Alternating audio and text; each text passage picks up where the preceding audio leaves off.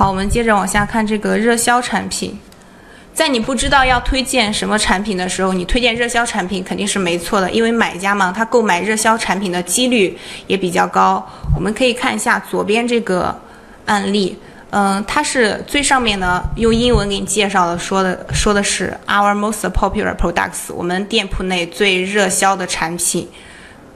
然后我们再看一下这两个案例，左边这个呢也是以以这种英文的形式啊，告诉你这些假发是他们店铺内热销的。然后右边这个呢，我们就比较常见了，是一个小火苗的标志，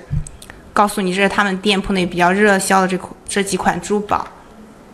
好，这个热销产品比较好理解，我们往下看这个类似产品，这里有两个例子，大家需要注意一下。类似产品就是说，当买家他知道需要什么，但是不知道具体需要什么款式的时候，我们就可以给他推荐这种类似的利润产品，从而让买家有更多的这个选择。就像我们在线下去店铺里买衣服的时候，你挑选中了一件产品，导购员呢，他肯定就是会给你推荐这个类似的款嘛。嗯，我们可以看啊，这个关联模板中主图呢，它是这个黑色的长款的这个羽绒服，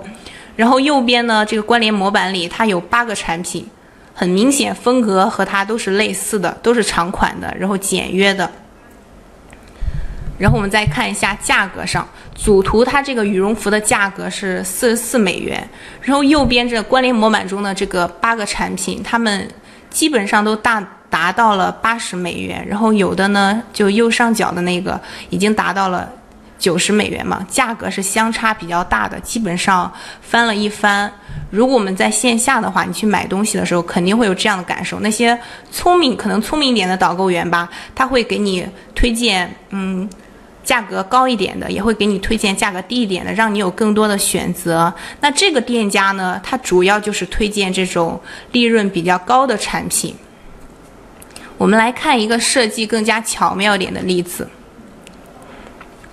这个呢，这个主图呢，主要是卖圆珠笔的，放的是圆珠笔。然后右边这个关联模板里也是放了八个产品，和它的和它都是很类似了，除了右上角那个胡萝卜形状的，其他都是这种，嗯，五颜六色的，比较闪闪发光的这种笔。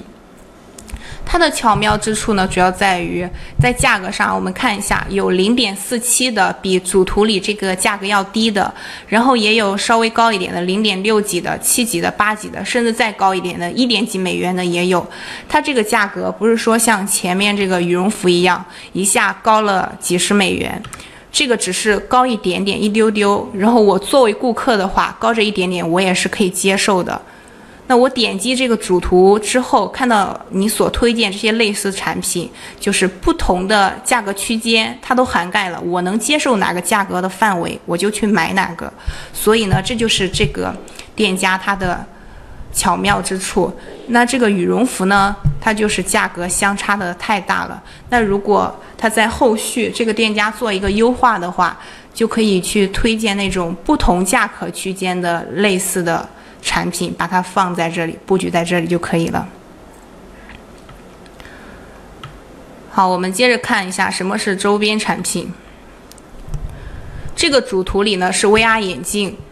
呃，我们这个关联模板中呢，它推荐了九个产品，它的周边产品有和它配套的这个游戏手柄，也有耳机，还有其他的一些周边产品。